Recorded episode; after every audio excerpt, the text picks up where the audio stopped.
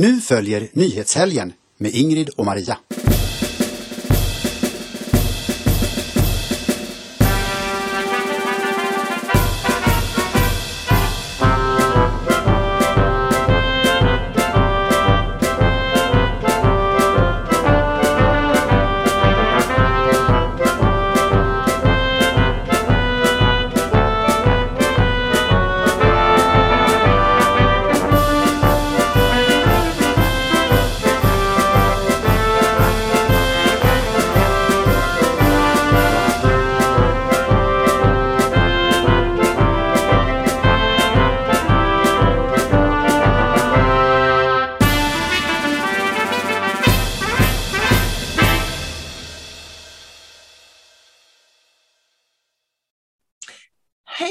Allesammans! Varmt och hjärtligt välkomna ska ni vara till ett nytt avsnitt av Nyhetshelgen.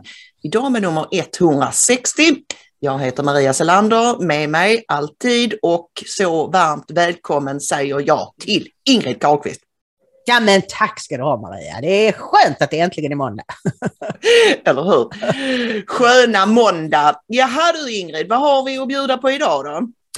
Ja, rubriken är ju ganska given, det historiska beslutet. För idag har ju, först igår så gick ju så kallade sossarna till presskonferens och berättade att nu blir NATO för deras del och idag på förmiddagen så var det riksdagsdebatt, är väl lite fel att säga. Sex av åtta partier sa jippi, nu blir det NATO. Mm. Eh, och på bilden så ser vi då förutom eh, Magdalena Andersson så ser vi ju då Joe Biden och Vladimir Putin som båda är högst, kan man säga, inblandade i detta. Men även Finlands statsminister Sanna Marin, eller Marin, jag har aldrig riktigt blivit klok på hur hon ska uttala det, man hör båda delar. Ja. Eh, för att det kanske egentligen är Finlands fel alltihop, Maria. Eh, brasklapp, vi älskar våra finländska vänner. Mm. Ju såklart. Men, men alltså, det är ju aldrig, när vi pratar om, om ett land så pratar vi ju inte om folket utan vi pratar ju om, det, om dess ledning, dess regering. Helt, helt ja. riktigt. Mycket bra påpekande Ingrid. Ja, vi ska för, eh, fördjupa oss i det historiska beslutet om en stund. Vi ska också prata om amerikansk hysteri. Vad har utlöst denna då? Jo, det är en läcka från, från deras högsta domstol, Supreme Court. Eh, det har aldrig hänt i världshistorien att det har läckt ut ett beslut, alltså därför att domarna gör ju så ibland att de förbereder beslut de ska, eh, ska ta. Eh, och då är det då ett antal domare och bland annat en som har skrivit det här, det här förslaget till beslut som föreslår att den gamla abort lagen, alltså den prejudicerande lagen Roe vs Wade efter 50 år ska tas bort därför att den egentligen strider mot konstitutionen. Och detta har lett till fullständig hysteri mm. bland abortförespråkarna. De konservativa tycker att det skulle vara fantastiskt om man kunde riva upp denna lag. Mm. Och då ska vi med en gång säga, och vi kommer att prata mer om det om en stund, att det här handlar alltså inte om att någon vill förbjuda abort Nej. i USA, utan det man vill göra det är att låta respektive delstat bestämma hur de vill ha det, vilken gräns man ska mm. ha och så vidare. Vi ska visa lite grafik på hur galna gränser man har i USA nu för mm. vilken vecka man får lov att göra abort i. Ja, eh, alldeles strax här ska vi prata om syntyck som jag kallar det, alltså att tycka syn, syntyck. Mm. Ja, folk som inte klarar sig i skolan, det ska ju, då ska vi inte hjälpa dem så de klarar sig eller göra någonting annat, eh, utan vi ska helt enkelt ta bort eh, betyget icke godkänd, så att alla blir godkända. Ja. Har du sett det måndagen den 16 maj? Det har jag inte och du tog orden ur min mun där. Så att då har vi fått det avklarat. Måndag 16 maj imorgon säger vi grattis till vårt kära grannland Norge. Gratulerar med dagen som de säger, firar ju sin eh, nationaldag imorgon. Mm. Under pompa och stå, till skillnad från vad vi gör här i Sverige så tar ju norrmännen i från tårna kan man säga. Det kan man säga. Mm. Aha, ska vi kasta oss över det här nu med det nya vansinniga förslaget från ett antal forskare i eh, ja, skol... Eh, En Sven Bremberg, forskare i socialmedicin vid Karolinska institutet, bland Ja. annat. Men så här är det, Samnytt skriver, hela 15 procent av Sveriges niondeklassare lämnar grundskolan med underkänt i ett eller flera kärnämnen varje år. Det är långt fler än EUs genomsnitt som ligger på mellan 4 och 5 procent. Här är det alltså 15. Att det är ett stort misslyckande för svensk skolpolitik råder det inget tvivel om enligt en grupp svenska forskare. Nu vill de sänka kraven. Okej, alltså problemet är alltså inte att den svenska skolan är så usel eller att de svenska, sk svenska skoleleverna är så usla att de inte kan ta till sig undervisningen, utan det är helt enkelt fel på kraven. Vi ska inte ha några krav. Alltså det här är på något sätt Sverige i ett nötskal, Ingrid. För det är så här, om inte, om inte kartan och terrängen överensstämmer så följ kartan. Mm. Eh, eh, Alltså, man, man gör alltid motsatsen till det man borde göra på något Ja. sätt. Alltså det naturliga här skulle ju då vara att istället på olika sätt stötta de som inte klarar kunskapskraven och kanske erbjuda alternativ. Alltså förr sa man ju att, att eh, vissa personer hade läshuvud kallades Mm. det. Alltså Mm. man, man, var, man var akademiskt begåvad och nota bene att detta behöver inte nödvändigtvis vara kopplat till IQ. Nej. Det finns människor som är ganska högbegåvade som ändå inte av, av olika skäl tycker om att läsa akademiskt. Det är inte Mm. deras talang, det är inte deras grej. Jag vet jättemånga människor som jag har träffat och, och umgåtts med och jobbat med och så vidare som var otroligt brighta Mm. men som inte pallade med det här med skolan av någon anledning. De, de läste hellre böcker på egen hand och, och sådana grejer och jobbade hellre med kroppen. Ja. Det finns massor med sådana människor och det, och det finns, och här, men här kommer ju sosseriet in i det hela då. Va? Mm. Då, är det, då är det något fult, det är ungefär samma sak som kvinnor som väljer att vara hemma med barn. Mm. Då är det ett tecken på att man är förtryckt, även om man har valt det själv. Mm. Även om du själv har valt ett hantverksyrke till exempel, Mm. då, då är du förtryckt på något sätt. Även om det är det du själv vill och det är, det, det är där din begåvning ligger, så ska alla gå i högskola. Ja, det är inte bara det här, det här handlar om grundskolan och det är redan Mm. så att vi har väldigt mycket, alltså för många elever i gymnasiet, även om det nu är 15 procent som då inte får behörighet, antar jag, eftersom de har underkänt i ett eller flera kärnämnen, så är det ju ändå alldeles för många som går gymnasiet därför Mm. att de har inte ens läshuvud till gymnasiet. Men nu är det ju så att det är nästan omöjligt att få ett jobb med bara grundskolan. Vad ska du kunna göra då? När jag gick ut nio, jag hade massor med kompisar som började som brevbärare, de gick ut på sjön och började liksom på någon fabrik och så. Mm. Det, var inget konstigt med det. Men så var det då liksom, nej nu ska alla lyftas och kunskapslyft och allt vad det heter liksom. Mm. Eh, men det bizarra här är nu att den här Sven Bremberg, forskare i socialmedicin, eh, alltså de, de, han säger så här, de som har underkänt betyg i nian har högre risk att dö i suicid eller drogbruk. Så att klara nian med goda betyg verkar vara en indikator för hur det går i resten av livet. Men det är ju inte så att de vill hjälpa dem att klara betyget, utan man ska ta bort betyget icke godkänt. Mm. Men snälla någon, hur skulle det kunna göra risken lägre för suicid eller drogbruk? De är ju fortfarande samma människor med samma fullständigt värdelösa kunskaper. Mm. Det, det är ju inte saken bättre. Jag menar, ska de också då in på gymnasiet Mm. och liksom ta upp platser och dra ner studietakten för de som är motiverade? Det, ja, det, är, helt, det är helt tokigt.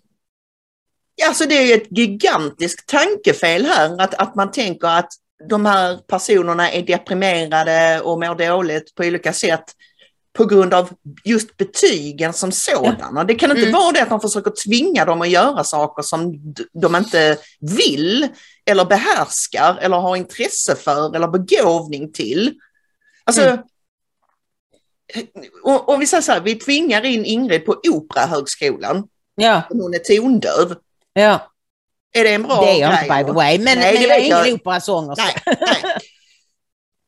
Men hade det varit en bra grej, bara, bara för att alla ska kunna gå på Operahögskolan om man vill det, om det nu finns någonting som heter det, det vet jag, men ni förstår vad jag menar. Mm det brukar vara bra att ta så här idrotts och musik par paralleller därför att det Mm. blir lite mindre IQ, är ju så laddat och all, all- allting som har med intellektuell begåvning och Ja, men Och ingen skulle säga att nej, men det är väl klart att alla tondöva ska få gå på operaskolan om de vill det. vi ska tvinga dem att göra det. Ja, nej, det, det, men ingen skulle säga det. Men så fort det gäller liksom läshuvud, begåvning, då, då är alla likadana. Mm. Och sen så på slutet så är det någon annan av de här forskarna som säger att eh, Tolin heter han, Jörgen Tolin, han säger sig inte se några större problem med att ta bort betyget underkänt. Som ett framgångsrikt exempel lyfter han Norge som inte tillämpar betyget. Den nationen finns ju kvar och lever rätt bra så vitt jag förstår, säger Tolin. Mm. Då skriver Sandis så här, en annan skillnad mellan svenska och norska skolor som inte omnämns i SVTs inslag är att Norge fortfarande ger eleverna betyg i både ordning och uppförande. Sverige slutade med det på 1970-talet. Mm. Ja, Vet jag inte om det påverkar, eh, det kan ju vara så att de, att de får underkänt eh, eller får så dåligt betyg i ordning och uppförande att de därmed inte kommer in på gymnasiet, det vet jag inte. Men jag menar man kan inte bara plocka ut en del och säga titta Norge har inte. Nej, men de Nej. kanske gör andra saker som gör att skolan fungerar. mm. Mm. Framförallt har de inte tagit in så många invandrarelever som vi har gjort. Nej. Nej, precis. Det är ju också en faktor såklart. Mm. Alltså, det, kan ju vara en enorm, eh, alltså eh, en, en, en, en väldigt stor del av, andel av den här gruppen kan vara personer som har väldigt undermåliga språkkunskaper helt Mm. enkelt och därför inte klarar skolan. Ja. Så nu, det behöver inte heller vara att psykiskt dåligt mående har ökat eller att eh, så här, men nej, vi är så usla på det här med skola i Sverige. Mm. Vi är något bättre på, på eh, att ta hand om de som har halkat efter i vissa lägen, fast det finns fortfarande inte den förståelsen för att alla inte som sagt var kan bli operasångare. Men det man är riktigt usel på det är att ta, att ta hand om de elever som är extremt duktiga, särbegåvade som Ja. det heter. Alltså, Mm. Ja usch ja. Du, ehm, vi går väl vidare här i handlingarna till aborthysterin i USA. Kan du sammanfatta vad som har utlöst det hela? Ja, det började då i början på maj när det här, som jag sa, det här dokumentet, förber det förberedande beslutet som Högsta domstolen eventuellt kommer att ta senare i sommar. Det läckte ut, det har aldrig hänt i världshistorien, att, ett, att något dokument har läckt ut ifrån eh, Supreme Court. Och vad står det då i det? Jo, det är det så här, vi går tillbaka. 50 år sedan så, så, så var det en, en fight, eh, Roe versus Wade, alltså Roe var gravid och ville göra abort och Wade vet jag inte vem det var. Strunt samma. Eh, det, det ledde då till eh, att man påstod, antagligen helt felaktigt, att det var en slags konstitutionell rätt att få göra abort. Men av de jag har lyssnat på så, är, så står det i konstitutionen att man har rätt till liv, inte rätt att släcka liv. Så antagligen har den här lagen redan från början varit fel, alltså Mm. emot konstitutionen. För att det är så att de lagar som ska gälla över hela landet, federala lagar, de måste det finnas stöd för i konstitutionen. Alla andra lagar ska fattas i delstaterna. Mm. Eh, men, och detta har ju lett till, de har ju sjukt höga eh, aborttal. Mm. Och de har väldigt aggressiva organisationer som de här Planned Parenthood som i princip liksom söker upp gravida kvinnor och säger är du funde men det är ingen fara, här gör vi aborter. Det, det är väldigt otäckt, väldigt obehagligt. Det går inte att jämföra med svensk abortpolitik. Nej. Och i alla fall så läckte det här dokumentet ut och domstolen är i chock. Eh, Det är flera domare som säger att det här kommer aldrig att bli som vanligt. Vi måste försöka hitta vem det är som har gjort det. Och varför läckte det då ut? Jo, men antagligen är det ju någon vänsterextremist som tänkte nej, det här får aldrig gå igenom. Jag läcker ut det så kommer det att bli kravaller och en massa debatt och så vågar de inte fatta det här beslutet. Vilket ju är mot hela rättsstatens principer att mobben, pöben ska bestämma vad landets högsta domstol fattar för beslut. Mm. Ja, alltså jag tror att må- många svenskar lever i den villfarelsen att oh, det, är, det är de här det är kristna högern i USA som är helt dingdong och vill förbjuda abort. Mm. Och hela den här debatten handlar alltså inte om att förbjuda någonting. Nej. Eh, ska, vi, ska vi kolla på den här eh gamle statsåklagaren kanske i, i Pennsylvania, Ernest Preate, Preate mm. eh, när han lite sammanfattar vad, vad saken gäller? Ja. What do you say to that, Mr. Preate? Well, it, the, the case hasn't been overturned yet. Let's wait and see what the actual opinion of the court is going to be. But the fact of the matter is, there's always been a contest as to whether or not Roe was uh, constitutionally to, properly decided from its inception. And uh, whether or not there's a right to life or a right to abortion. And the, the only thing that I know in the Constitution is there's a right to life. I don't see written in the Constitution a right to an abortion. But that's uh, going to be up to the states. If this opinion holds, it's not the end of abortions, it's the transference of the regulation of abortion to the states. And states are already doing it. New York, California, Virginia, and others are already putting forth state statutes, or have already put them forward, that regulate or allow abortions up until even moment of birth. So it's not the end of the world, but and the other thing that you have to recognize here is that, that, that we've got new science the new science is that there's the, that we can have a, a, a viability of the fetus that started 17 weeks, maybe 15 weeks. We also have the pill, uh, uh, abortion pills, which we didn't have then, and which are now almost half the abortions in America are done by pill. So you know, we, let's let's take a look at what we've got, and I think we got to start focusing on. Let's get better care for uh, for women and children uh, once the child is born. Let's have better instructions on um, um, what can we do about uh, pre- avoiding pregnancies? What can we do about taking care of women during pregnancies? And of course, after pregnancies. We just wasted hundreds of billions of dollars in the PPP program, just willy nilly threw it away. Wouldn't it be wonderful to take a hundred billion of that and use it to help people and keep families together and safe and healthy? The, the argument you talked about rights not seen, not found in the Constitution that the the uh, Supreme Court has has ruled in the past that they do exist. Uh, do you think uh, Justice Alito's argument should apply to some of those marriage, uh, intimate sexual relations, contraceptives, uh, uh, purchasing contraceptives, that sort of thing? Do you think that this I, argument should apply? No, I don't. I, look, th- let's focus on one at a time. The, there was a debate as to whether or not there was a right. Uh, there's been a decision made in uh, 1973 that there was a right. There's been a contest ever since that there wasn't a right. So let's wait and see what the Supreme Court says on the case itself, and then we'll take, take it from there as to whether it's going to apply to any other thing. I doubt it. I doubt it. But that, I, I don't want to get into that speculative game and hysteria. Uh, let's just wait until the end of June when the decision comes down and see what the court says. Ja, nej men han sammanfattar ju det ganska bra. Och precis som jag sa, det här är, eh, har varit hela tiden ett mycket tveksamt beslut från eh, Högsta domstolen. Och det är ju det här som är så den, när det beslutet togs var det en vänstermajoritet av domare, alltså domare utsedda av demokratiska presidenter. Mm. Och nu är det en konservativ majoritet i Högsta domstolen, det vill säga domare utsedda av republikanska presidenter.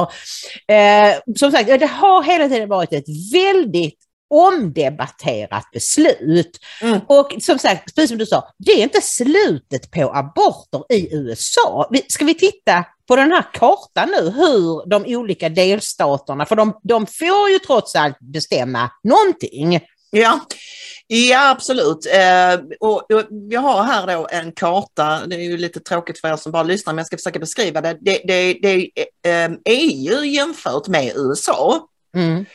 Eh, och tyvärr så är EU-kartan lite missvisande för, för de har satt gränserna på konstiga eh, ställen. Som ni vet om ni tittar på Sverige då, Sverige ligger i, och det gör ju nästan alla europeiska länder, ligger i det gattet 11 till 20 veckor. Mm. och varför på. är det fuff, fuffligt, fuskigt? Det fuffliga är att väldigt många, nästan alla andra de här gula EU-länderna ligger på 12 veckor medan Sverige ligger på 18 veckor. Mm. Så det hade varit mer hederligt att, att redovisa då eh, alltså att ha ett GATT, ja vad ska man säga, um, 12. 1 till 12 veckor. Ja, 1 till 12, och sen ja, 13 till 20. Ja, det hade varit mycket hederligare för då hade man sett att Sverige faktiskt sticker ut därför att mm. de allra flesta europeiska länder har 12 veckor. Mm. Sen Men, har vi det. Ja, ja förlåt. Jag säga, håll, håll då i minnet, 18 veckor har vi i Sverige och det, det är väldigt generöst eh, med liksom europeiska mått mätt.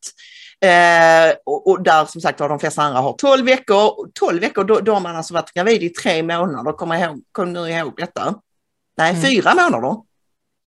Tre gånger fyra, tolv. Ja. Nej, Ja. nej. Nej, tre månader. Det är fyra veckor i en månad. Nej, tolv veckor är, ja, tre månader. Men i alla fall, det har, alltså, barnet är redan, det är liksom redan en sån liten eh, pingisboll eller någonting i storlek. Ja, alltså jag kan, jag kan säga så här. Jag, jag såg, jag fick göra tidigt ultraljud eftersom jag var så gammal när jag var gravid. Och såg min son på 3D, 3D-ultraljud när han var 13 veckor. Då sög han på tummen och gjorde kullerbyttor och det var fullständigt, han såg ut Mm. som en liten människa, en liten Ja. bebis. Liksom. Mm. Så det kan man hålla i minnet. Men så kollar vi då på den amerikanska kartan och blir helt chockade. För vad, vad ser vi där? Jo, de allra flesta amerikanska delstaterna ligger mellan 21 och 30 veckor. 21 och 30 veckor. Och vi har ett, vi har ett antal delstater, 1, 2, 3, 4, 5, 6, 7 någonting som ligger mellan 31 och 40 veckor. 40 veckor är alltså en fullgången graviditet. Alltså, fa- alltså ja, det här är så chockerande och det är ju inte nytt. Men alltså, när jag bara, nu, nu tänker jag, hur går detta till? Tar de, gör de kejsarsnitt eller föder hon ungen och så, så skär de halsen av barnet? Ja, vet, eller jag, skickar de, inte- ja. sprutar de in något gift så att barnet dör i livmodern? Ah, det, är så, det är så hemskt. Och det är till och med några delstater som nu pratar om att man ska kunna få göra abort efter att barnet är fött. Åh Ja. nej förresten, jag ångrar mig att inte ha det här barnet. Ah, ni är snälla och dödar det. Vad är det för någonting? Alltså är det någonting som behöver göras i USA så är det att styra upp aborterna. Och det här är ju fullständigt sinnesfullt. Detta är ett land som har i sin konstitution this is one country under God. Mm, Det här är så mm. ogudaktigt man bara kan föreställa Mm. sig. helt bestialiskt och jag förstår inte hur någon kan tycka på något annat sätt. Alltså att, att det skulle vara en, en mänsklig rättighet att döda en, en bebis som har chans att överleva utanför. Alltså det är ju det den svenska debatten har handlat mycket om, att 18 veckor, då börjar man närma sig gränsen för när en, ett foster blir en bebis och kan överleva utanför mammans mage. Ja. Liksom. Och detta har ju, detta har ju, har, har ju gått bakåt hela tiden. Jag menar förr så kunde man inte rädda dem för om de var kanske en månad för tidigt födda. Nu är det liksom halva graviditet. Det kommer kanske bli ännu mindre. Han den här Create, han pratar om 15 veckor eventuellt skulle Mm. man kunna rädda. ja. Och sen är det- vetenskapen går ju framåt hela tiden. Ja, Men, och det bisarra är, jag måste säga detta med jag kommer ihåg det, han, han, han konstaterar också att hälften av alla aborter i USA sker ändå med abortpiller, ni vet Mm. sådana dagen efter-piller. Mm. Så, så, så, så i, i alla de fallen är detta en total icke-diskussion, för det är ju någonting man gör hemma liksom. Alltså du går till apoteket och får ta så här.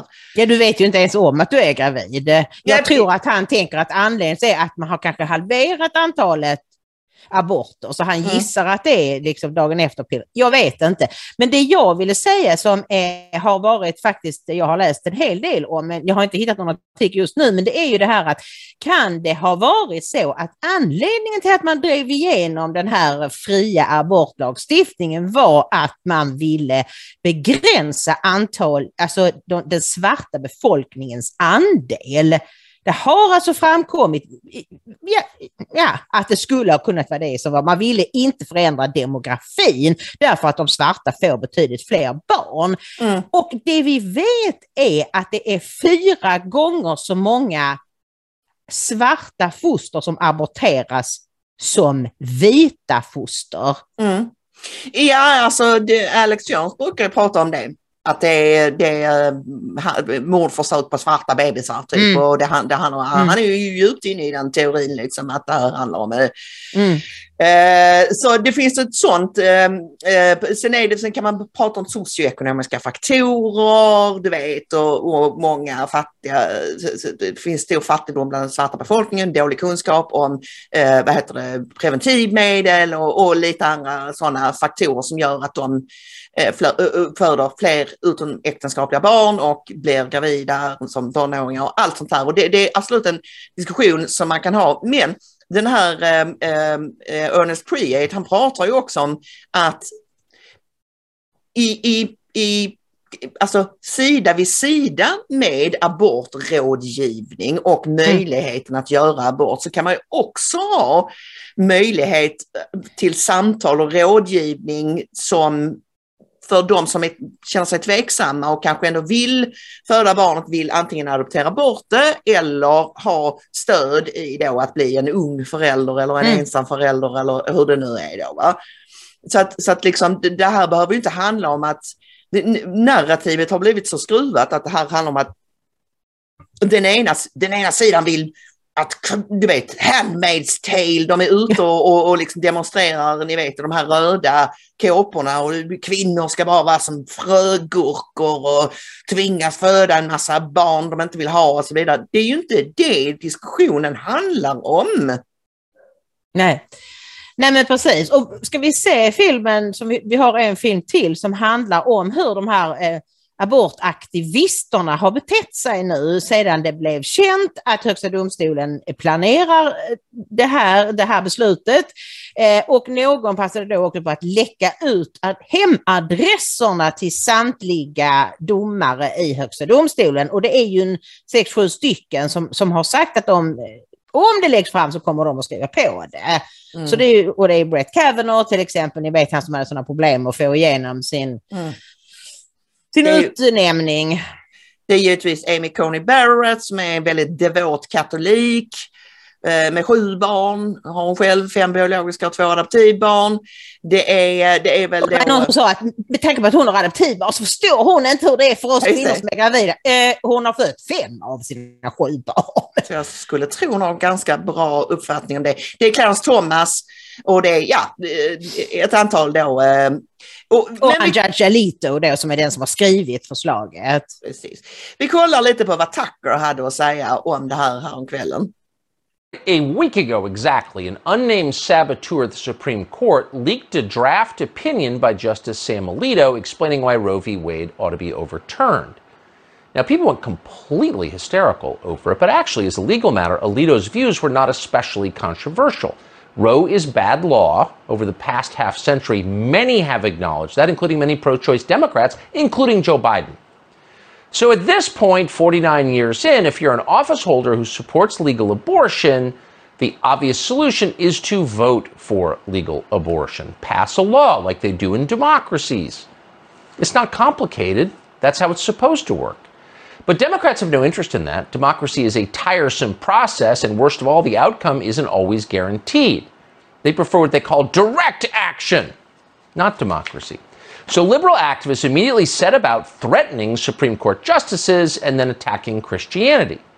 A group called Ruth Sent Us, which is named in honor of Ruth Bader Ginsburg, posted the home addresses of every Supreme Court justice who is conservative. Why they do this? Well, of course, to invite violence and harassment to get them to change their votes.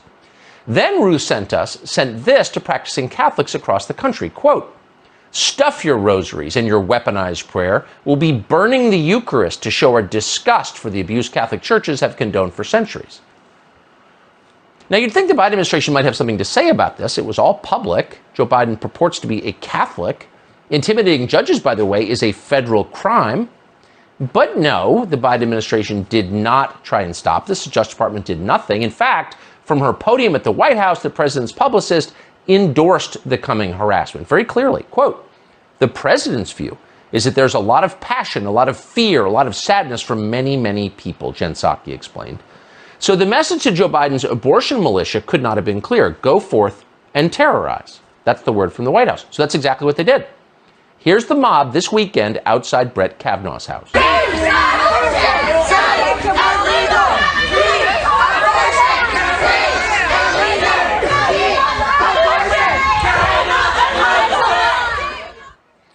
Brett Kavanaugh is a Supreme Court justice, but he's also a man and a husband and a father, as you just saw. He lives in a pretty normal neighborhood outside D.C., doesn't have a wall around the house, and more to the point, his two daughters are home.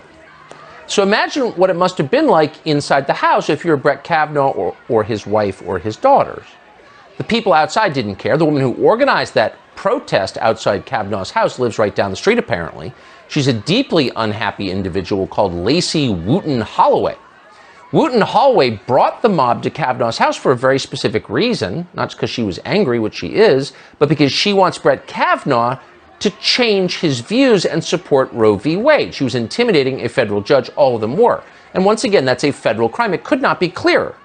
And yet, Lacey Wooten Holloway, who bragged about organizing this, was not arrested. She wasn't even scolded. Instead, she was rewarded. Lacey Wooten Holloway got a glowing profile in the Washington Post. So, once again, in effect, our leaders in Washington sent a very clear message to the mob, as they did for BLM do what you want. We're on your side. It's not like you're insurrectionists. So the mob did. Look what the mob did to this Christian counseling center in Wisconsin over the weekend.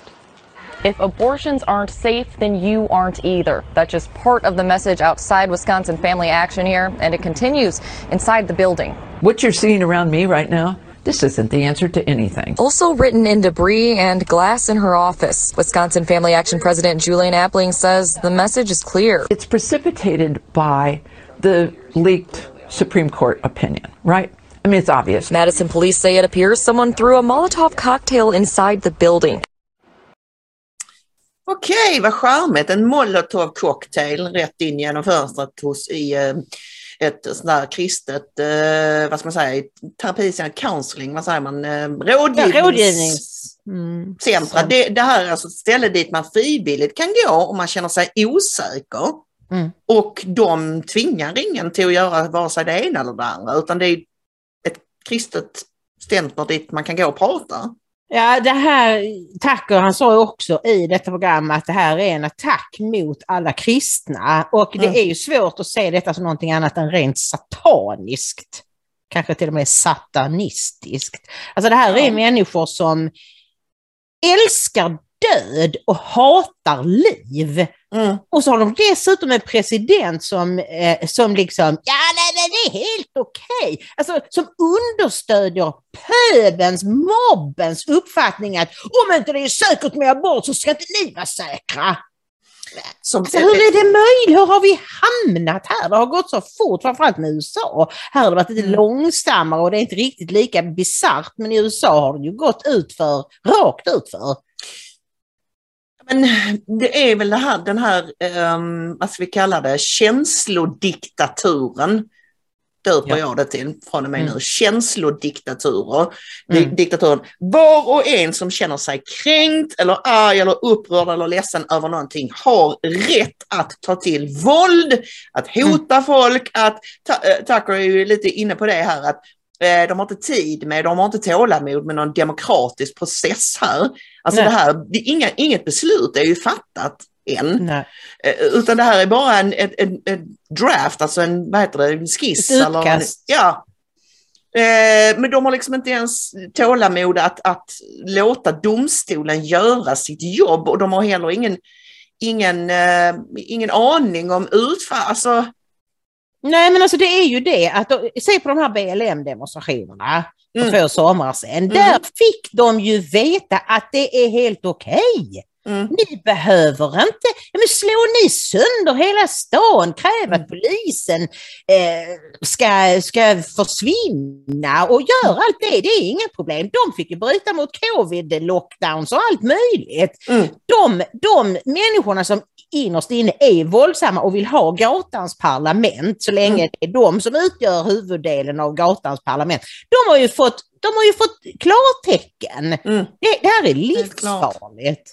Helt klart, de är, de är kränkta och, och eh, jag kommer att tänka på det som eh, Justin Trudeau sa om när folk började bränna ner kyrkor till höger och vänster i Kanada, vilket de har gjort i ganska Mm. stor utsträckning i någon slags protester på då övergrepp och även påstådda men inte bevisade övergrepp som har begåtts och så vidare. Vad nu det har med vanliga kristna att göra för att det finns galna pedofiler Mm eh, som har utsatt, och det skulle ha varit, du vet så här indianbarn skulle ha försvunnit, och du vet så här eskimobarn eller vad de nu Men kallas inte för. var sant ju. Så, ja, en mass, flera hundratals, och det visar sig vara världens vandringssägner. så. Mm. Då säger Justin Trudeau att ja, men man måste ju förstå att folk har känslor om det här.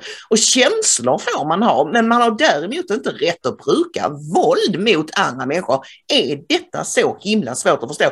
Och hur ska vi kunna, liksom, vad ska jag säga, alltså sätter på höga hästar blir kanske fel, men alltså ha en moraliskt högtstående position gen, gentemot till exempel hur muslimer beter sig när Rasmus Paludan eldar koraner. Mm. Om även vissa svenskar, amerikaner och så vidare beter sig på det här sättet och det tillåts. Ja, precis. Det blir Nej, svårt för oss att hävda då att så här gör vi inte i en demokrati när, när det är massa av våra egna som gör det. Ja, nej, precis. Men det är inte så vanligt här i Sverige. Fast i USA har det blivit det ju. Och det är, ju, det är, det är ofta helt vanliga både vita och svarta medborgare. Ja, och jag räknar med att det kommer förvärra situationen i Sverige också, Ingen, för det brukar vara det som börjar i USA, Ja. det, det smittar av sig. Får jag bara, får jag bara slänga in en sak här när jag ser på detta och tänker att de attackerar liksom det här kristna rådgivningscentret och, och att det är sataniskt och sådär. Så Mm. lyssnade jag på eh, Duran här nu för någon timme sedan och då pratade de om det här med att på segerparaden som var i Moskva nu den 9 maj så är, är det numera tradition att man läser en bön. Eh, och detta, när det gjordes första gången för några år sedan, så var det, va, va? nu är det helt acceptabelt. Och så säger eh, eh Alexander Markoolio det är till och med så att det ryska kommunistpartiet ber en bön inför sina möten. När kommunister har blivit kristna! Så se liksom hur, det har vi sagt många gånger förut, men hur liksom Ryssland har blivit nationalistiskt, kristet och eh, eh, familjevärderingar ska råda. Liksom. Så har Mm. USA gått i den fullständigt annan riktning, så som Sovjetunionen var. Familjen är skit och Mm. kyrkan är skit och Gud finns inte. Det har blivit fullständigt omvänt. Kan det vara för att allting går i cykler? Du vet. Alltså genom historien så, så kan man se hur hela tiden när, när en kultur når sitt, sin höjdpunkt, vilket väl den västerländska kulturen gjorde på kanske 70-talet eller Mm. någon gång. Mm. Då kan det bara gå åt ett håll. Vi har sett det med den romerska kulturen, med du vet, alltså alla kulturer genom världshistorien. Man når en höjdpunkt, sen, sen Ja. kan det bara gå ut för. Ja, det verkar ju så. Eh, 250 år tror jag det är, eller någonting sen Mm. är det stopp. Men eh, det kan ju också vara så som han den här eh, ryske mm, sovjetiska agenten har berättat i det här videoklippet vi har visat någon gång, att man bestämde sig från Sovjetunionens sida för att förgöra USA därför att det var för kristet, för hade för mycket liksom, familjevärderingar och så. Och nu har den, eh, den påverkansoperationen pågått i två generationer och det är vad det tar för att fullständigt bryta ner ett samhälle. Och vad som hände sen med dem själva var att Sovjetunionen upplöstes och att de bestämde sig för att kommunism var något jäkla skit och det vill vi aldrig ha igen. Nu tar vi tillbaka kristendomen och eh, nationen och familjen. Mm. Ja, det är tokigt. Ja, det är tokigt och eh, inte bara det, det är väldigt eh, eh, dåligt och oroväckande på alla sätt. Men nu ska vi ta tag i eh, dagens eh, sosseri, Ingrid. Ja, vi har två block här och det första heter Den djupa socialdemokratin och det har vi stulit från Henrik Jönsson som pratade om det i sin lördagsvideo. Eh, och där går han igenom han skulle ha kunnat göra, göra ett tre gånger så långt program, men han går igenom hur kan det vara att i, sos- i Sverige är det ju socialdemokratin som är den djupa staten. Mm. Kom- Kanske i kombination med Wallenberg och dem. Mm. Mm. Eh, Hur har de lyckats med detta? Vi har sagt flera gånger, alla svenska riksdagspartier är sossar, bara i lite, i, i, bara lite, lite, lite olika omfattning. Liksom. Mm. Eh, och då så liksom går han igenom att ja, de har till exempel skaffat sig massor med pengar. De har inte bara lite eh, på partistödet, utan de har sitt A-lotterierna där de har fått något undantag så att de kan tjäna hur mycket pengar som helst och inte behöver de gå efter folk som är spelmissbrukare. Nej, de får skicka reklam till dem och sånt så, så, så de sen stiftar lag om att andra lotterier inte får göra. Och hur de har tagit över folkbildningsverksamheten och det ena efter det andra som gör att det egentligen spelar ingen roll vilken regering som sitter där.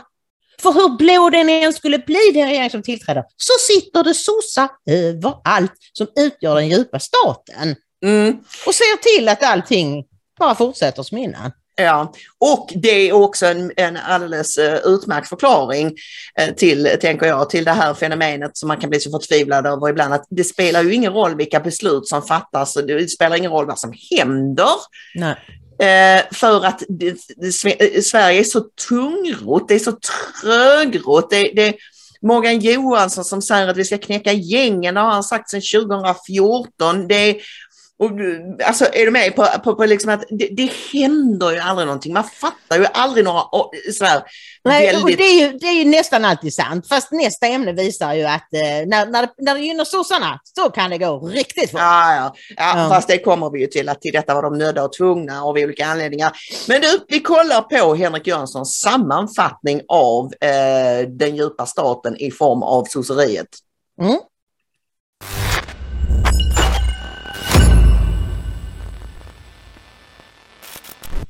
På detta sätt har socialdemokratin vuxit samman med det svenska samhället, vilket gör dess makt både ojämförligt stor och direkt odemokratisk. Förvaltningen är politiserad genom missbruk av utnämningsrätten. Man har gett sig själv specialregler som drar in miljardbelopp på lotteriverksamhet. Man har gett sina egna fackförbund en särställning i kontrollen över den svenska arbetsmarknaden, vilka tvångsmässigt sedan finansierar socialdemokraternas valkampanjer. Man har gett sin egen hyresgästförening unika befogenheter för att kunna styra den svenska bostadsmarknaden. Och man har skapat ett skattefinansierat opinionsbildningsorgan genom ABF och Folkbildningsrådet utan vare sig genomlysning eller kontrollmekanismer. Utifrån detta perspektiv har ett politiskt maktskifte endast en kosmetisk funktion eftersom resten av samhället opåverkat kontrolleras av den djupa socialdemokratin.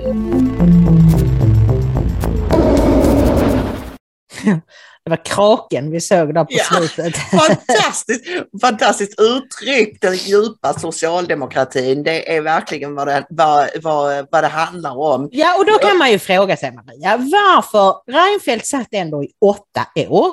Mm. Varför gjorde han ingenting för att förändra detta? Varför inte liksom riva upp och säga nej, vi kan inte ha det på det här sättet, vi kan inte ha socialdemokrater på 90 procent av alla myndighetschefsposter. Vi måste göra någonting åt det. Och, och, du vet, jag, jag, alltså jag får en sån otäck känsla av att det spelar inte dem någon roll. Bara han får sitta i makten och vara viktig och åka ut i världen. Och nu är det Ulf Kristersson som vill vara viktig och åka ut i världen. Sen hur det går med Mm. Sverige eller att alla myndigheter är sossestyrda, äh, det är väl inte så viktigt. Jag, jag, jag, jag blir inte... Det finns ju olika teorier om Reinfeldt, vad han ville egentligen och sådär. Att, att han, eh, hans primära mål var att krascha alla välfärdssystem för, för att därmed skapa en, nästan en sån här nattväktarstat, du vet. Han, han beskrev ju i sin bok, det vet ju, det här sovande folket, att eh, svenskarna är lobotomerade och vi måste liksom riva ner allting Mm. för att bygga upp från början och sådär. Och det var därför han eh, ingick den här ödesdigra migrationsuppgörelsen med Miljöpartiet. Det var liksom för, ja, bara i- f- flöda, överflöda, översvämma landet med migranter. Så kommer systemen att braka desto snabbare. Att han var någon slags jag ska vi säga, revolutionär eh, som, som extremliberal. Ja, jag jag- vet inte. Den teorin finns ju. Jag tror inte på den, därför att de gånger han har varit mest känslomässig och verkat mest sanningsenlig, det är till exempel när han sa det här med att eh, ursvenskt är bara barbariet, allt Mm. annat har kommit utifrån. Det, var, det är ett hat mot Sverige. Mm. Sen var det det här också att eh, Ja, men vem tillhör Sverige egentligen? Är det de som har bott här i generationer eller är det de som kommer hit mitt i livet och gör någonting av det? Ja, för mig är det den senare gruppen. Han har ett hat mot Sverige som har Mm. eh, eh, götts av, dem, av dessutom det här att han fick ha makt och sen så fick han ännu mer makt och pengar när han väl slutade. Ja. För när han bara gav upp det och ja, han kunde ju alltså bara lämna si- sitt parti i sticket och så. Nej, usch. Men, men det, det, som du, så, ja, ja, verkligen.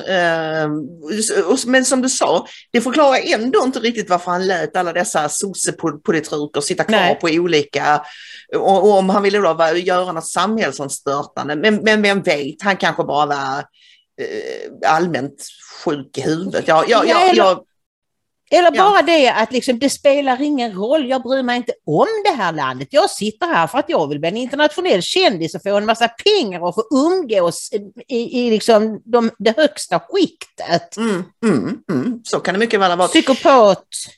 Psykopat Reinfeldt som jag har träffat tre gånger. Usch. Mm. Eh, han hade ögon som en haj brukar jag säga. Alldeles, Ja. alldeles döda som en docka, helt svarta. Ja, nåväl, vad, vad vill vi mer bibringa tittare då är det ju så här att det, det var en artikel igår i Expressen som handlar om att det här, det här med hur de här kriminella klanerna håller på att äta sig in i det svenska samhället. Mm. Det är ju då Göteborg igen och det är alltså eh, eh, Erik Nord, eh, polisområdeschefen där, som, är, som säger att det här är väldigt, väldigt bekymmersamt och eh, hon som gjorde den här rapporten som då väckte så, så eh, alltså stor uppmärksamhet för, förra året var det väl. Eh, därför att han försöker då säga att ja, nej, vi vet inte riktigt vad det beror på. Så. Och då så, men hon, Maria Wallin, säger så här, den generella okunskapen och oförmågan att ta till sig problematiken utgör ett av de allvarligaste hindren i arbetet mot de kriminella nätverken. Så jag Mm. tolkar detta som att de som sitter och jobbar på de olika myndigheterna, de är inte ens intresserade av att förstå detta. Alternativt är de så livrädda för att bli kallade rasister eller till och med bli hotade att de skiter i att de fullständigt förgör Sverige. Mm.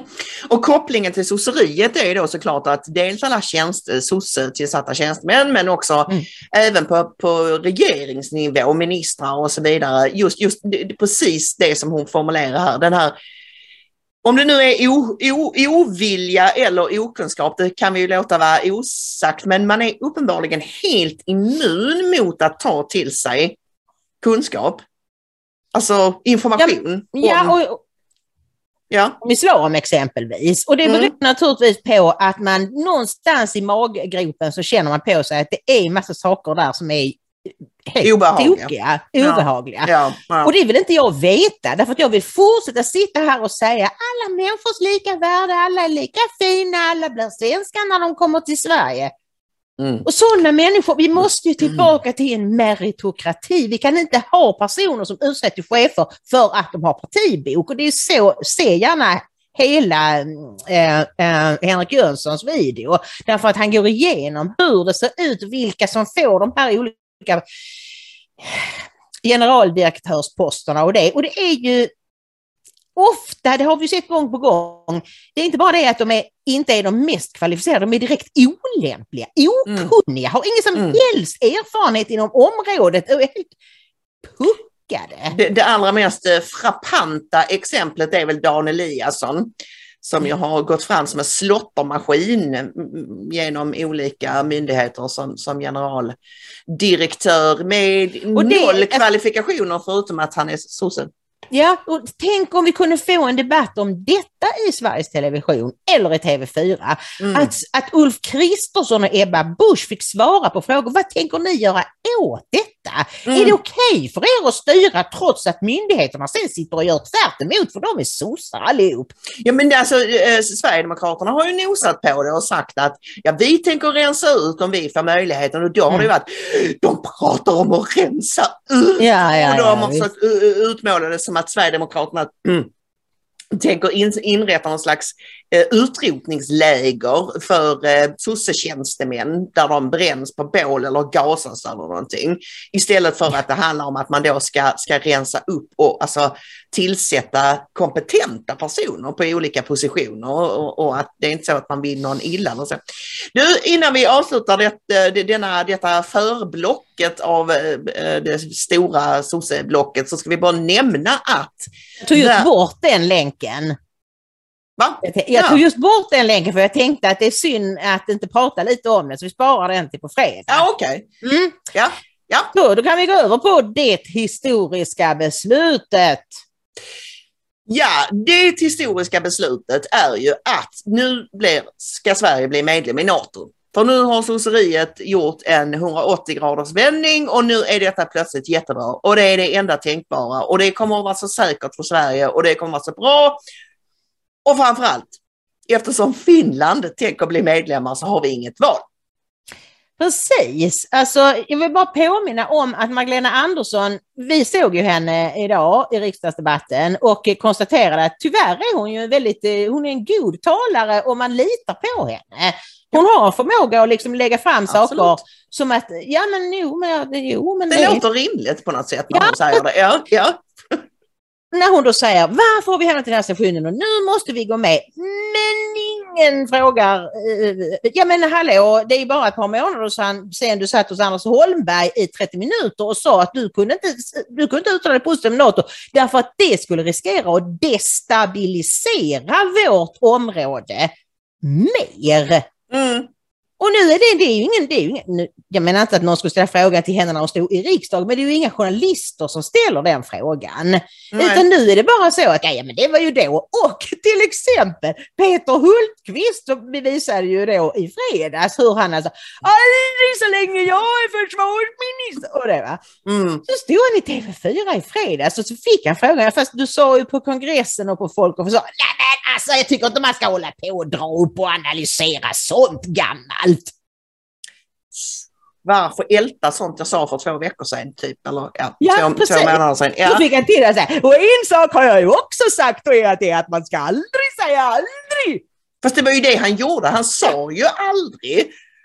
Uh, ja, okej, okay. då var det alltså så här att det, det, det, officiella beskedet, om man säger så, vi pratade ju om detta redan i fredags och sa att ja, men nu är det redan bestämt och det ska bara liksom formaliseras. Men det officiella beskedet kom igår, söndag. Mm. När sossarna kallade till presskonferens på Sveavägen 68. Precis.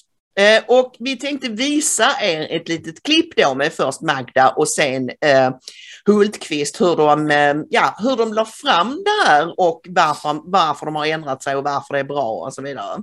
Precis, och för att ni ska, nu säger jag vad de egentligen säger. De, de har ju mycket fina ord, men egentligen säger de så här, allt är faktiskt Finlands fel. För vårt samarbete, vårt försvarssamarbete med Finland, det är så viktigt, det kan inte vi vara utan. Så om de nu går med i NATO så kommer de att leka med de andra och då står vi ensamma, så är det, det är mm. Finlands fel. Mm. När NATO bildades, då var det ju inte möjligt för Finland att bli medlem. Och det var ju en av flera orsaker till att Sverige då valde att förbli militärt alliansfria. Och som militärt alliansfria länder så har Sverige och Finland också kunnat bidra till avspänning och stabilitet i vårt närområde. Men det förändrades när Ryssland invaderade Ukraina. Och det förändras också nu när Finland avser att gå med i NATO. Vi är två länder som gör våra självständiga säkerhetspolitiska vägval. Men vår historia, vår säkerhet och vår framtid är tätt sammankopplade. Om Sverige skulle bli det enda EU-landet i Östersjöregionen som inte är medlem i NATO, då skulle vi hamna i ett mycket utsatt läge. Det kan inte uteslutas att Ryssland då skulle öka pressen på Sverige. Det är också så att Sverige och Finland har ett långtgående militärt samarbete. Och om Finland som NATO-medlem ju naturligtvis skulle fokusera mer på samarbetet då med andra NATO-länder, ja då minskar Sveriges försvarsförmåga i en tid när den istället behöver stärkas. Men om eh, vi går med i NATO tillsammans med Finland, ja då skulle alla EU-länder och nordiska länder runt Östersjön var bundna av samma ömsesidiga och trovärdiga försvarsgaranti. Och våra länders samlade försvarsförmåga skulle öka dramatiskt. Vi bedömer därför att det bästa för vårt lands säkerhet, det är att Sverige söker medlemskap i NATO och att vi gör det nu tillsammans med Finland. Jag vet att många upplever att den här processen har gått fort och jag kan ha förståelse för det. Men det saknas inte skäl att agera snabbt. Rysslands agerande i Ukraina är en verklighet vi måste ta på allra största allvar. Och Ryssland visar en fullständig avsaknad av respekt för den europeiska säkerhetsordningen och det gör att vi kan inte längre luta oss mot det systemet på det sätt som vi har gjort tidigare. Och möjligheten att ansöka om medlemskap tillsammans med Finland väger också tungt. Och här vill jag också understryka att eh, stå still när marken rör under sig, det är också ett beslut. man behöver försvara. Nu är vi inne i en ny situation. Den här nya situationen den innebär att om Finland går in i NATO och Sverige blir ensamt militärt alliansfritt. Det är en lösning som inte håller. Det är inte en realistisk lösning om man ska se till alla, alla dimensioner som säkerhetsbyggande innebär. Det här skulle innebära att Sverige skulle komma efter inom ramen för part, partnerskapet med NATO. Vi skulle komma efter inom ramen för det nordiska samarbetet. Vi skulle komma efter inom ramen för andra samarbeten. Vi skulle inte ha samma prioritet som tidigare. Vi skulle inte kunna hävda oss på det sätt vi kan göra idag. Då blir det samarbeten vi har byggt upp med andra länder plattformen för att på ett smidigt sätt kunna gå in i NATO som organisation. Det blir ett arbete som är genomfört som underlättar hela den process vi nu står inför. Det var inte tänkt att bli så här från början. Men när det är så att Ryssland startar det här anfallskriget, visar sin fullständiga oberäknelighet, visar sin grymhet och som jag också ibland säger, det är ondskefullt att driva den här typen av krig som de gör och det beteendet de har. Då måste man också orka med att göra en omvärdering. Ja, mest är det såklart Putins fel, men sen är det Finlands. När marken rör under sig. Ja, rör sig under en. Men Ja, en- skulle det nog vara ja. Men du, en annan grej som jag tänker på när jag ser detta, det är det här att alltså att Ryssland skulle kunna anfalla något grannland, den potentialen har ju funnits hela tiden. Mm.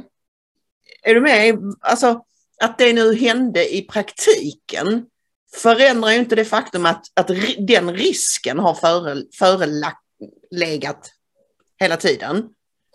Nej, Alltså- precis. Eh. Eh, Alltså, eh, det finns en, en tweet här som jag har lagt i manus från eh, Anton Roos om Hultqvist-doktrinen. Eh, och det tycker jag den är verkligen spot on. Idag lyfte TTs reporter den stora elefanten i rummet med Hultqvist-doktrinen. När var det egentligen tänkt att den gamla säkerhetspolitiska linjen skulle fungera? Om inte vid ett krig i, krig i Europa hade vi en politik som förutsatte fred. Det, det, det här är huvudet på spiken. Man skulle vilja veta vad Hultqvist svarade fast han, han snurrade väl bara bort det. Mm. För att det är ju exakt det. Anledningen till att vi har valt att stå utanför militärallianserna är därför att vi inte skulle bli indragna i krig. Mm. Nu är det plötsligt, att fast nu kan det bli krig så då är det bättre att vi går med. Det, det, det stämmer inte. Nej, det stämmer inte. Och eh, vi har ju redan i fredags presenterat lite hypoteser om vad det kanske är som för, försiggår här. Eh, egentligen, det kan ju möjligen vara så att eh, NATO av olika anledningar gärna, hemskt gärna har velat ha med Sverige och Finland i eh, alliansen. Ja, de och, kanske till och eh, med tänkte att Ukraina, det går inte, de kan vi aldrig med. Vi använder dem för att hetsa eh, liksom ryssen. Det är för snurrigt och korrupt, eller vad var det du sa i fredags? Ja, precis. Eh, Ja, ja visst. Men, men vi kan poke the bear och därmed framkalla Mm. en situation som gör att Sverige och Finland eh, ja, kastar sig i NATOs armar. Hur som helst är det ju det som har hänt nu. Ja, får jag bara säga, så här, eh, säga en sak. Mm. Jag såg att Kristersson i den här riksdagsdebatten bland annat sa att NATO är ju faktiskt en försvarsallians, ingen militärallians. Och då tänkte jag så här, mm, vänta nu här. Har NATO någonsin eh, använt artikel 5? Har något NATO-land blivit attackerat och så har de kommit för att hjälpa det här landet och försvara det här landet? Så jag slängde ut lite frågorna för det går mycket snabbare än att ta reda på det själv. Och fick svaret att 9-11 är enda gången som artikel 5 har aktiverats, alltså när USA blev angripna eh, när tvillingtornen eh, eh, föll till marken. Fast det var ju inte så att det då ledde till ett krig på amerikansk mark så de alla andra NATO-länderna fick komma in och hjälpa till att försvara USA. Utan det var ju att de fick för sig att det var Afghanistan som låg bakom det. Så därför så hjälpte andra länder till att anfalla Afghanistan och invadera Afghanistan. Mm.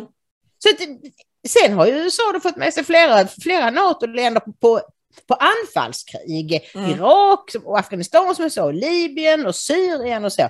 Mm. Men, så det är, helt, det, är ju, det är ju lögn att NATO är en försvarsallians. Det är faktiskt en ganska offensiv militärallians. Mm. Ja, och nu säger Sverige då att vi kommer, det, här, det är helt lugnt med det här med kärnvapen och det och vi kommer inte tillåta några NATO-baser i Sverige. Och vi har inga kärnvapen och så vidare. Och det, är, och det sa Magdalena Andersson idag när hon pratade i riksdagen, har jag för mig? Ja. Hon tog upp det att, eh, för det, det, så det blir samma som Norge och Danmark. De, de, de är också medlemmar så länge och de tillåter inga baser och inga kärnvapen och sånt på sitt territorium. Mm, Okej, okay. Eh, nu kanske jag är cynisk, men jag undrar om det faktiskt stämmer i praktiken. Och, och om inte annat så är det så här att det flöjtar omkring en massa fartyg som är eh, kärnvapenbestyckade. Mm. På, på olika håll och kanter. Inte minst Nordnorge har ju länge varit ett sådant område där det är hela tiden är massor med övningar, det är massor med, mm. ni vet, amerikanska krigsskepp och det är det denna, ingen ska inbilla mig att inte de och de har ju åtminstone kapacitet att ha kärnvapen.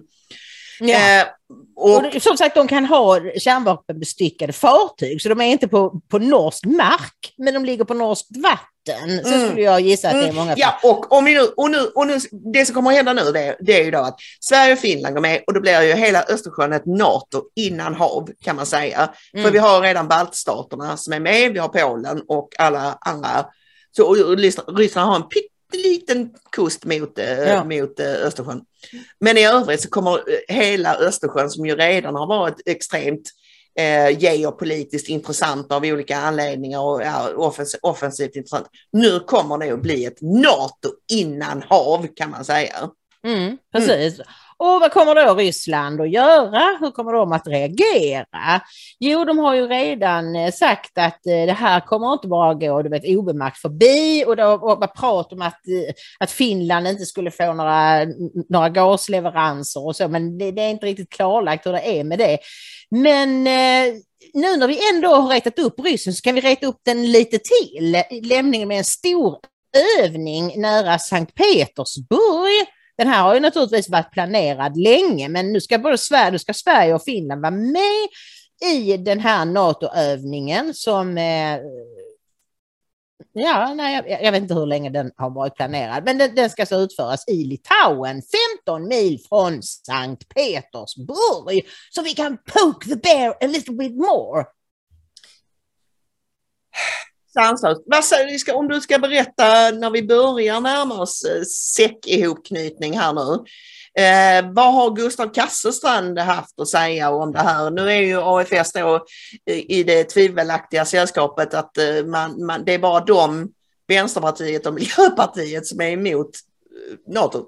Ja, även Medborgerlig Samling som också står utanför ja. riksdagen har jag ja. förstått det som. Mm. Eh, men eh, Jo Gustav Kasselstrand säger till eh, Frihetsnytt, det är vår gamle vän Carl Lundström som har skrivit en artikel och, och då säger Gustav så här att det är ett djupt eh, olyckligt och riskabelt beslut fattat mitt i rådande hysteri, helt utan konsekvensanalys. Över 200 års eh, alliansfrihet som innebar att vi lyckades stå utanför båda världskrigen har nu skrotats på nolltid. Beslutet har fattats av en liten klick politiker efter diskussioner i slutna rum.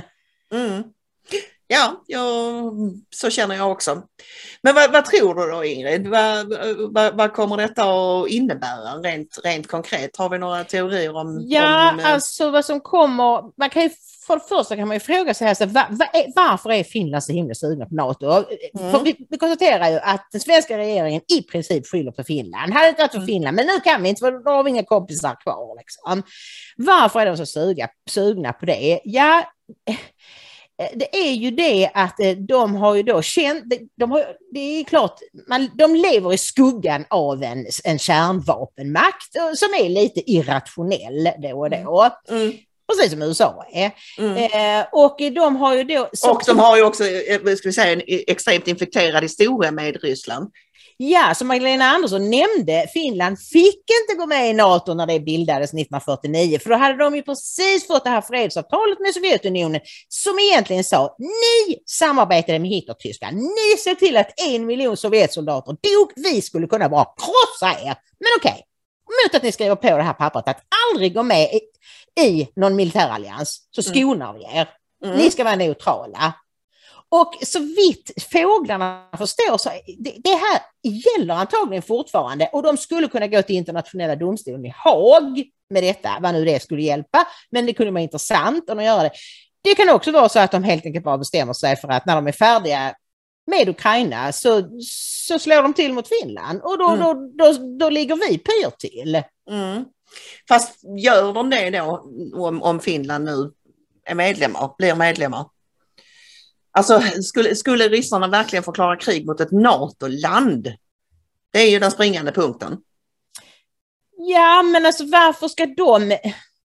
USA och NATO beter ju sig hela tiden väldigt eh, bryskt och eh, vad ska man säga, alltså faroframkallande. Mm. Varför ska Ryssland sitta ner och säga Nej, vi får, vi får ju vara den vuxna i, i rummet här nu Nej, säga bara, att ni har visserligen brutit mot det och brutit mot det, men okej, vi låter er vara. Ja, men det tror jag inte, men jag tänker av ren självbevarelsedrift eller kanske för att man inte vill att hela jorden ska sprängas i luften. För jag menar, om, om ryssarna skulle förklara krig mot ett NATO-land så, så är ju risk, alltså då, då, då, då, då har vi ju tredje världskrig.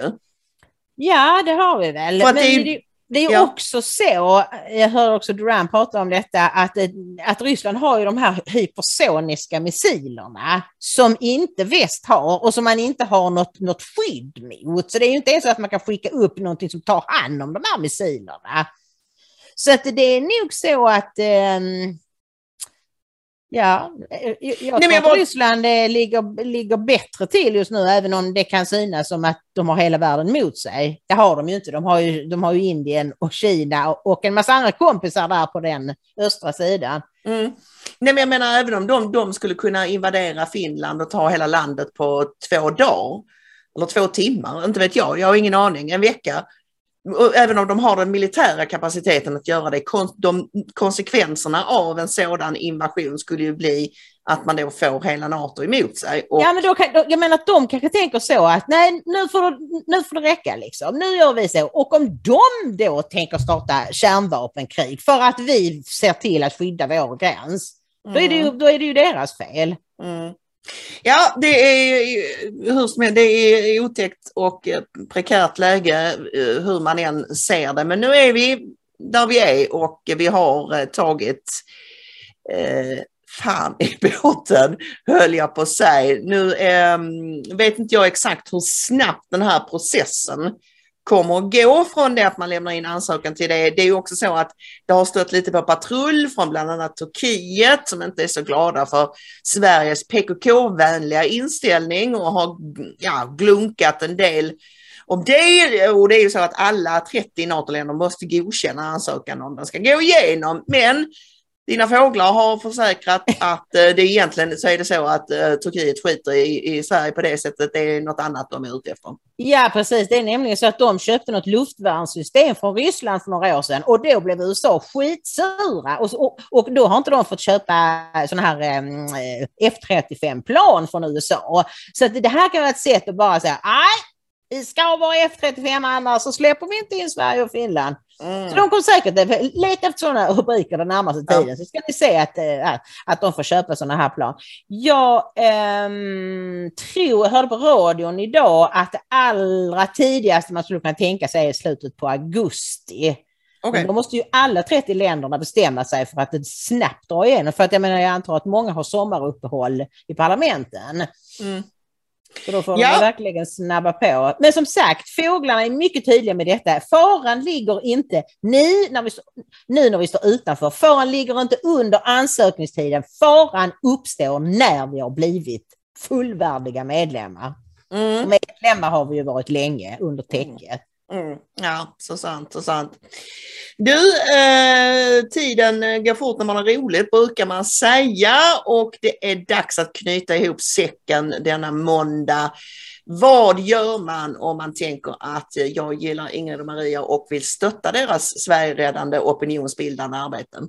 Ja, då går man med fördel på ingridochmaria.se och där hittar man swishnummer, bankgironummer, donorboxen och medialink-knapp öppen. Vi blir så glada för både stora och små belopp och Maria blir extra glad om ni blir månadsgivare via donorboxen.